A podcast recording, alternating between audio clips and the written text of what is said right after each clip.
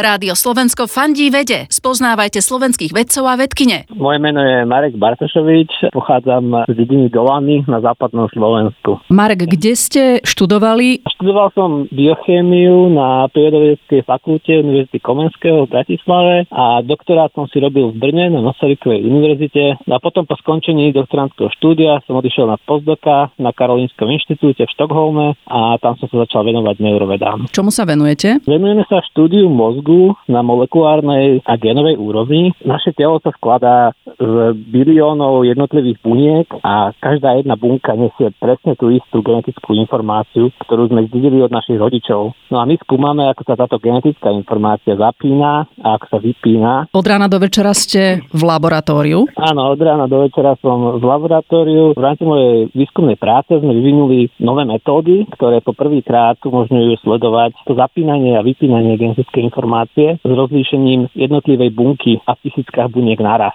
A mozog je asi najkomplikovanejší orgán v našom tele a preto nám tieto metódy o mnoho lepšie pomáhajú pochopiť proces, ako mozog vzniká a čo sa deje, keď počas tohto procesu niečo nie je v poriadku. Aký máte sen vedecký? Ten môj vedecký sen je vybudovať úspešnú výskumnú skupinu. Na tejto ceste som na začiatku a dúfam, že v rámci tejto skupiny budem vedieť lepšie popísať a lepšie pochopiť, ako vzniká mozog na tej molekulárnej a genovej úrovni. Rádio Slovensko fandí vede. Klikni žijem SK.